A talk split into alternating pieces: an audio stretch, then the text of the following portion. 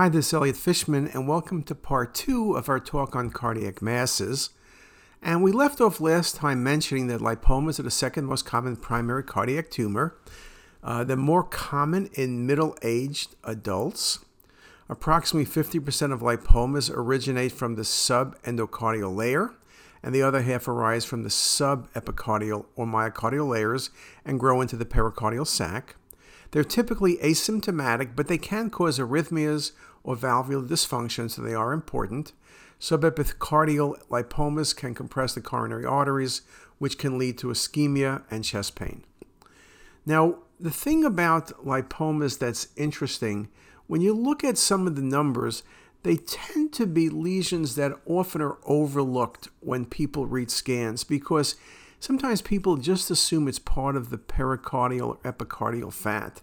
And here's just a nice example of a lipoma. You can see image on your left, the, the location pushing on the patient's left atrium, and very similar on the uh, second case. You can see lipomatous hypertrophy on the first case, lipoma. They can occur as solitary or multiple tumors, typically well circumscribed fat density.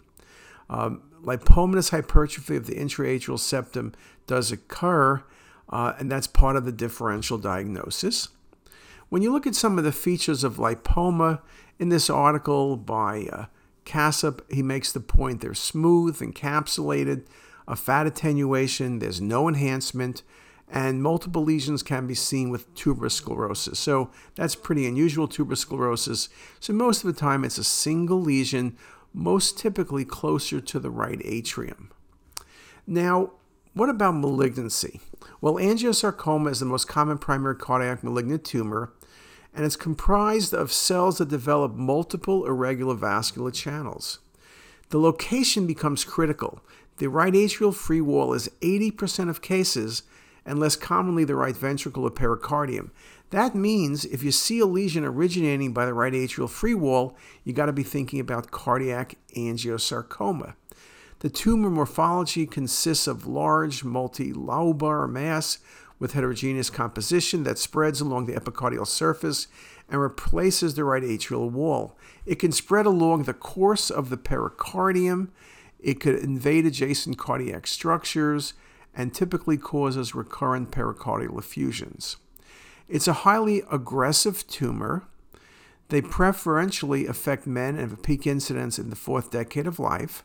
As we mentioned, the majority are right atrial in origin and they're really infiltrative. Most of the time, I see extension along the pericardium, but you can have direct extension into the atrium and then involving tricuspid valve, right ventricle, and even right coronary artery. Metastasis will develop in a high percent of these cases, most commonly to the lungs, but also can be bone, colon, and brain. The patients typically present with symptoms of right heart failure, shortness of breath due to hemopericardium, and palpitation secondary to arrhythmias. In this article by Lichtenberger, he makes several points. Cardiac angiosarcomas occur almost exclusively in the right atrium near the AV sulcus, okay? And mentions about symptoms and again the age, under 65, peaking in fourth to fifth decade, with more male than females. Very, very important. And again, location becomes everything. And I showed this slide as well as the one before to show you that every article does put the numbers at about 80% in the right atrium. Very important. Now, here's some examples. Now, one of the things about angiosarcomas is although they theoretically arise most commonly in the right atrium, often when you'll see them, they're involving the entire heart. Here's just an amazing example of where the entire pericardium is infiltrated. Now you can see we're not dealing with just pericardial effusion. Look at these lobulations. The pericardium is infiltrated. Now, if you want to say the patient has metastatic breast cancer or some other metastasis to the pericardium, I guess I could consider that possibility though usually it has a slightly different appearance and more enhancement.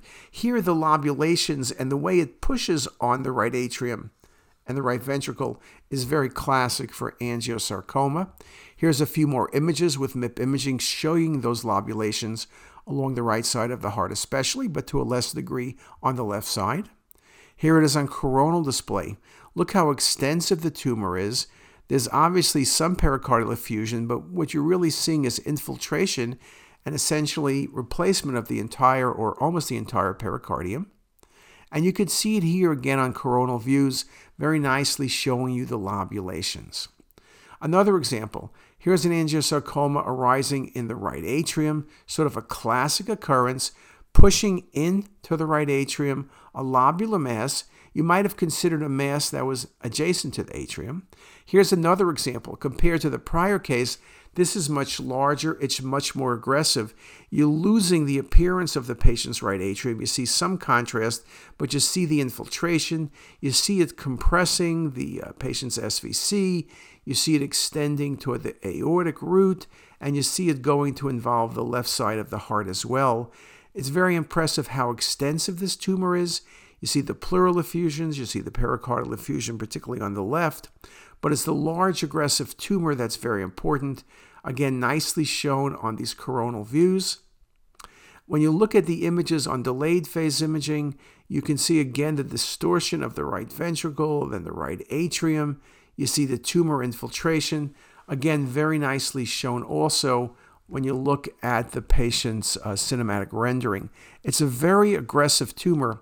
If you start thinking about things that look like that, I guess you could think about lymphoma perhaps. You could think about metastasis, but that location really helps you call this an angiosarcoma. Here's another patient. I guess I could consider lymphoma in a 26 year old female, but look at the size of that mass invading and distorting the patient's right atrium, extending toward right ventricle. It's a large, bulky tumor infiltrating. And you can see when you do the cinematic, the intraluminal component of the right atrial tumor, very nicely shown. You can see why these tumors can shower emboli. Here it is in coronal display, compressing and narrowing the superior vena cava. And here it is again with the cinematic showing you the extent of tumor. Now, there are other tumors, undifferentiated sarcomas.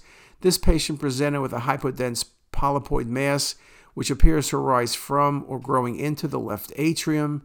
There's encasement and their occlusion of the left pulmonary artery, circumferential encasement of the circumflex coronary vein, and infiltration of the pericardium.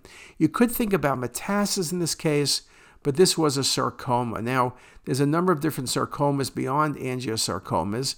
Sometimes they're leiomyosarcomas, sometimes they're undifferentiated sarcomas. Here's a, a really unusual case. This is a chondroblastic osteosarcoma, which arose in the region of the patient's mitral valve and is growing in the patient's left atrium, growing into the patient's left ventricle. Just a really impressive lesion. Now, I have to admit, it's not the best location for atrial myxoma, right? Well, left atrium is good, but it's sitting in the wrong spot. It's sitting between the atrium and the ventricle by the patient's uh, valve. So in this case, it makes it a bit easier when you're looking at something involving the valve, the mitral valve in this case, to know that it's not going to be an atrial myxoma. But just a really nice example of this case, showing it to you as well in sagittal views. Now, one of the things we mentioned that there are a lot of unusual sarcomas, chondroblastic osteosarcoma, osteosarcomas in general. So there are a lot of unusual tumors that can occur in the heart. Extraskeletal chondroblastic osteosarcoma, like the last case, is one of them. It's very, very unusual, and that's probably the best case I have, and maybe the only case. Now, what else? Primary cardiac lymphoma. These are typically B cell lymphomas seen in immunosuppressed patients. They have a predilection for the right side of the heart. That's why I mentioned before it can look very similar to angiosarcomas. They can present with nonspecific symptoms, including constitutional symptoms. Because they're aggressive B cell lymphomas, uh, you may also see other areas of involvement, be it the stomach, be it the liver, be it the kidneys. Again, they're B cell lymphomas with an increased incidence in patients uh, related to Epstein Barr virus, in patients with AIDS, and in patients who've had transplants. It's an older population, about age 63. Again, besides the right side of the heart and the right atrium, any chamber can be involved. It's a rare extranodal lymphoma. Again, um, one of the things I've noticed, and I'll show you some examples, it may not be the only finding. It's interesting, a couple of cases I'll show you, the patients present with shortness of breath or chest pain. You find the cardiac lesion, you also find an extra cardiac lesion. Then you put two and two together and you could reach the diagnosis. When you have um, these cardiac lymphomas that typically low CT attenuation, minimal, if any, enhancement, soft tissue density, no calcification, and they can spread locally. They can be very extensive, invade chambers, be it left atrium and right atrium, or be it ventricles, so they can involve multiple chambers. Here's a nice example of lymphoma growing down and involving the pericardium. It's extending also medially into the middle mediastinum. Soft tissue density, no real enhancement, but very nice infiltration, as you can see here. Here it is again on the sagittal view. Look how large this is. Looks like a large anterior mediastinal mass, which in part it is, but really you have a mass that's infiltrating down on the pericardium. Here's a patient with CLL with cardiac involvement, and you look at the distortion in the region of the right um, side of the heart, by the pulmonary artery. You see the infiltration centrally, very nicely defined on this venous phase imaging. Again, encasement of the pulmonary artery, infiltration around the bronchi. And as you scan downward, the cinematic really nicely shows you that infiltration. So when you see infiltration, remember I spoke about angiosarcomas before, but that's right atrium. When you see it more in the middle of the heart, you see it on the left side, you got to be thinking about lymphoma. And this is just a really good example of how infiltrating the tumor bees and how challenging it can be. Here's another patient with what is a pericardial effusion, but you also see masses on the patient's right atrium. You can see the lobulation of those masses also in the interventricular septum. So now we're talking about multiple masses. We're also talking about pericardial effusion. And that's a good diagnosis. Leukemia is one of those things, as is lymphoma, as is metastasis, that can give you multiple lesions um, that are spread apart involving multiple different areas. Just a really nice example, including involvement in this case of the patient's left ventricle. So, again, usually related to extensive systemic involvement, primary cardiac lymphoma alone is rare. And again, think about patients who are immunosuppressed or AIDS patients. And here's a nice example infiltration left side of the heart, the pericardium. Look at the left ventricle pleural effusions, consolidation, and then you follow it down into the abdomen. The adrenal glands are infiltrated, the kidneys are infiltrated.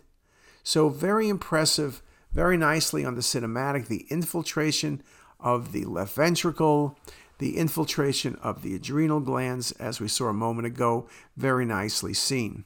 And again, the infiltration of the kidneys. So, multi organ involvement is one of the common things when you have cardiac lymphoma. And I love the kidneys on the cinematic, really shows you the textural change due to tumor infiltration. Now, here's an unusual case fairly recently we had a plasmablastic lymphoma. Patient presented with shortness of breath, had a pelvic mass as well detected, and you can see that there's the mass in the heart infiltrating into the middle mediastinum, surrounding the cardiac chambers, involving the patient's right atrium, involving the patient's right ventricle. Really an impressive infiltrating tumor.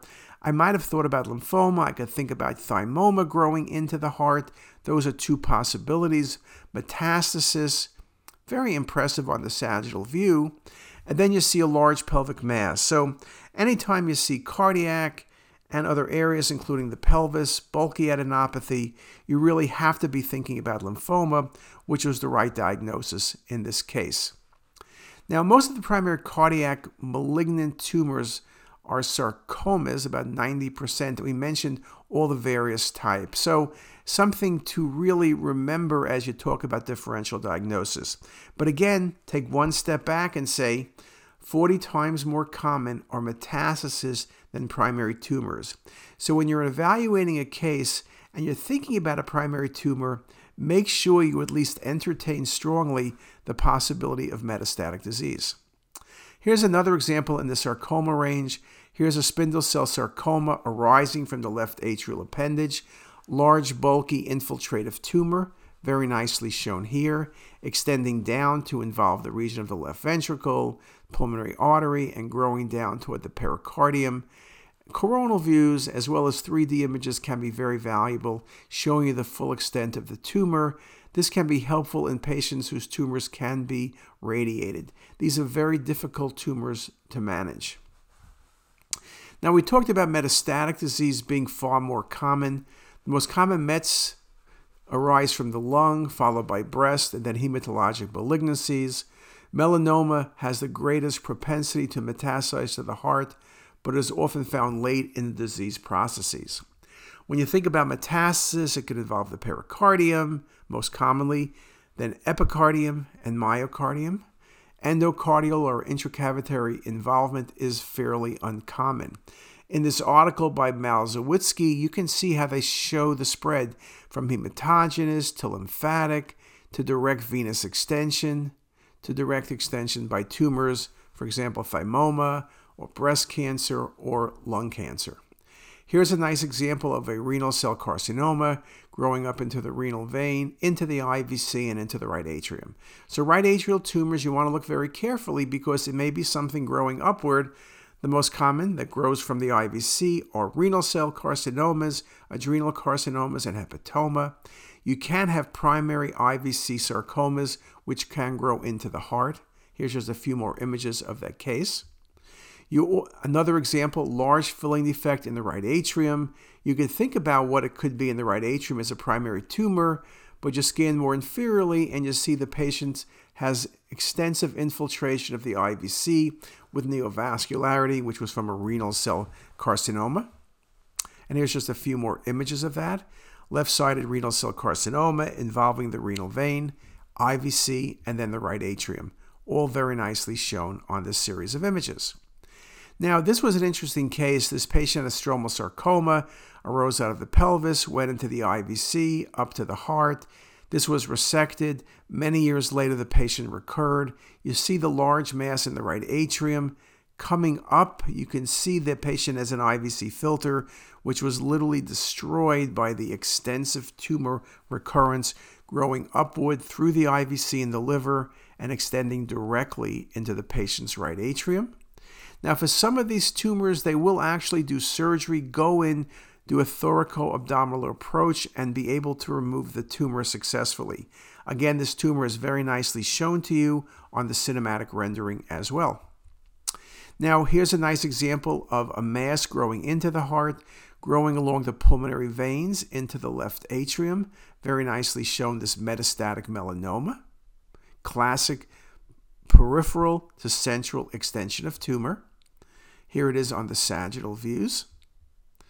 Another example, this patient had adenocystic tumor. It's metastatic to the uh, right ventricle. You very nicely can see the tumor implant right there. That's a good visualization of a tumor implant to the heart, particularly the right ventricle. You can see in this case, when you look a bit further, there are other implants on the right uh, atrium as well as the right ventricle, as well as pulmonary and liver metastasis as well. Remember, patients who have METs to the heart typically have multiple other sites of metastasis. It's usually a sign of very extensive disease, and just some really nice images showing you that here. Now, things that can be confused with tumorous pericardial cysts, which are all benign, they're anomalous outpouchings of parietal pericardium, typically the right cardiophrenic location in the majority of cases. They're typically in the 1 to 5 cm range, but can be as large as 25 centimeters, and it's usually an incidental finding. The attenuation is usually under 20 Hounsfield units. They do not enhance.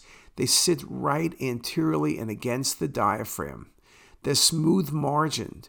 There's no enhancement, as I mentioned, and it's usually an incidental finding. Sometimes the challenge, depending on location, is distinguishing a pericardial cyst from a bronchogenic cyst, from an esophageal duplication cyst. But here it is very nicely along the right cardiac border, sitting right by the diaphragm, classic pericardial cyst, and the coronal view particularly helpful, showing you that lesion. It's not a metastasis, it's not an implant. It's a pericardial cyst. Here's another more common pericardial cyst along the right side of the heart. Again, pericardial cysts are typically anterior and right sided. Coronal views of uncertain really help you out how it sits along the diaphragm, its smooth margins, lack of enhancement, and water density attenuation.